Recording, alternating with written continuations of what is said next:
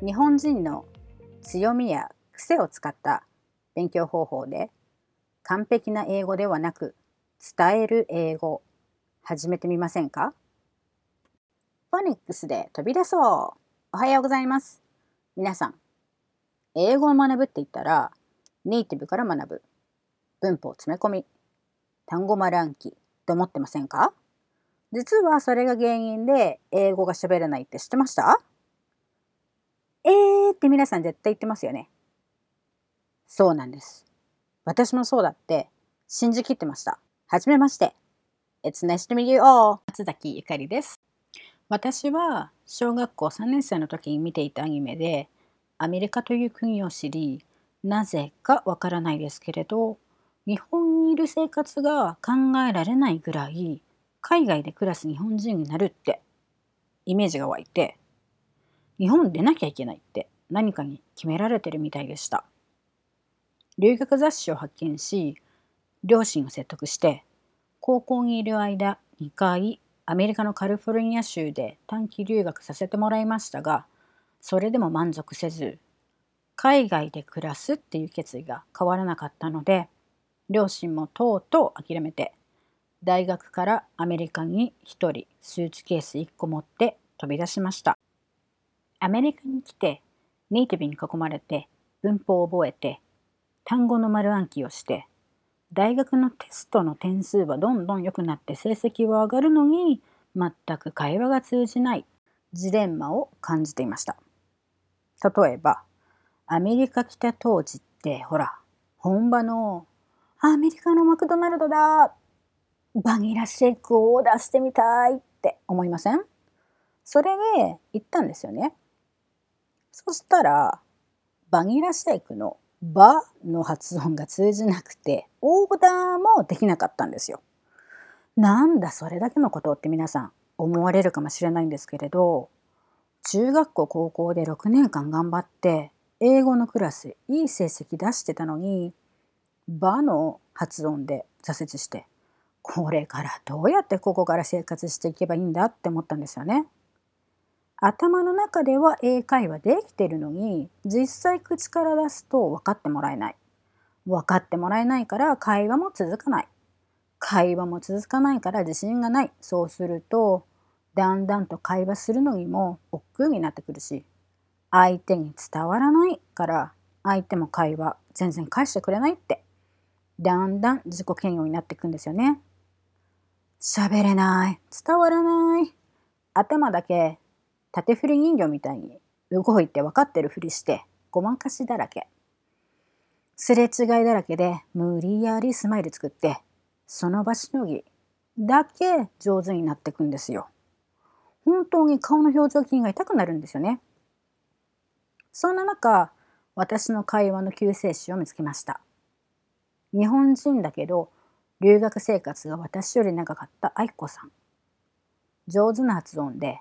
自由自在に英会話を操って大学のクラスメートや先生たちとスラスラ会話が成り立ってる。そんなのを聞いて初めて違いが分かったんです。それは何かというと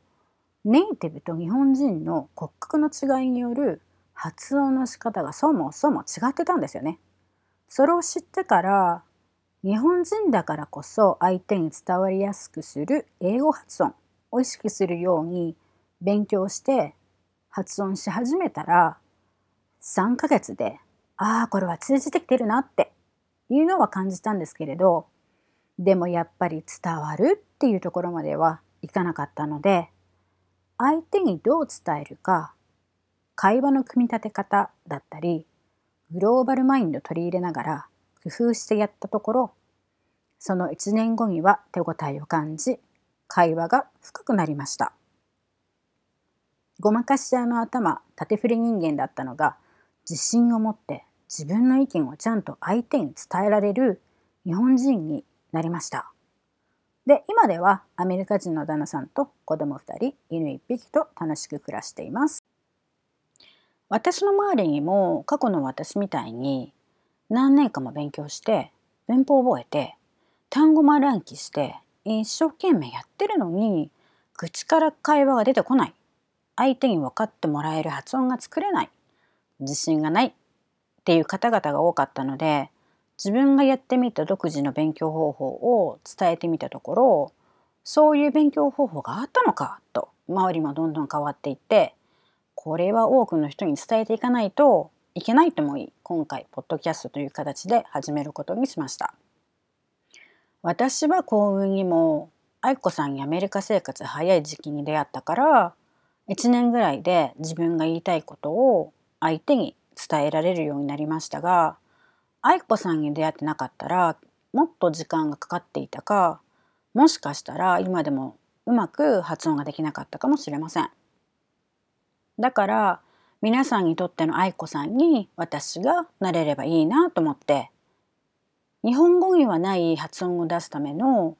口、舌の筋肉トレーニングフォニックス練習っていうんですけれどグローバルマインドセットを一緒にした英会話プログラムを今作成しています。このポッドキャストでは私の日常を通じて気をつけるべき発音アクセントだったりマインドの部分だったり単語の使い方であったりそういったワンポイントレッスンみたいなのをお届けしていきたいと思います。来週から毎週月曜と木曜日1回の放送は10分以内の予定でありますので家事の間にでもサクッと聞いてくださいね。このポッドキャストを始めるにあたっていろんな人にお世話になりました。ありがとうございます。それを shout out って言うんですが、させていただきます。大先輩、ポッドキャスター、サギちゃん、いっぱいお世話になったゆっこ先生、感想をシェアしてくださったアメリカや日本にいらっしゃる多くの皆様、本当にありがとうございました。そして、私の人生で最大の出演者でずっと応援をし続けてくれているお母さん。11月10日は私の母親の誕生日なので、誕生日おめでとう。そしていつもありがとう。Happy birthday! Thank you so much for your unconditional love and support. I love you. 最後まで聞いていただきありがとうございました。Thank you for listening my first episode. では質問で終わります。Today's question. 英語の会話力が上がったら何ができるようになりますか英語の会話力が上がったら何ができるようになりますか ?What great things will happen when your English speaking skill is improved? What great things will happen when your English speaking skill is improved? ではまた次回会いましょう。I will see you in the next podcast.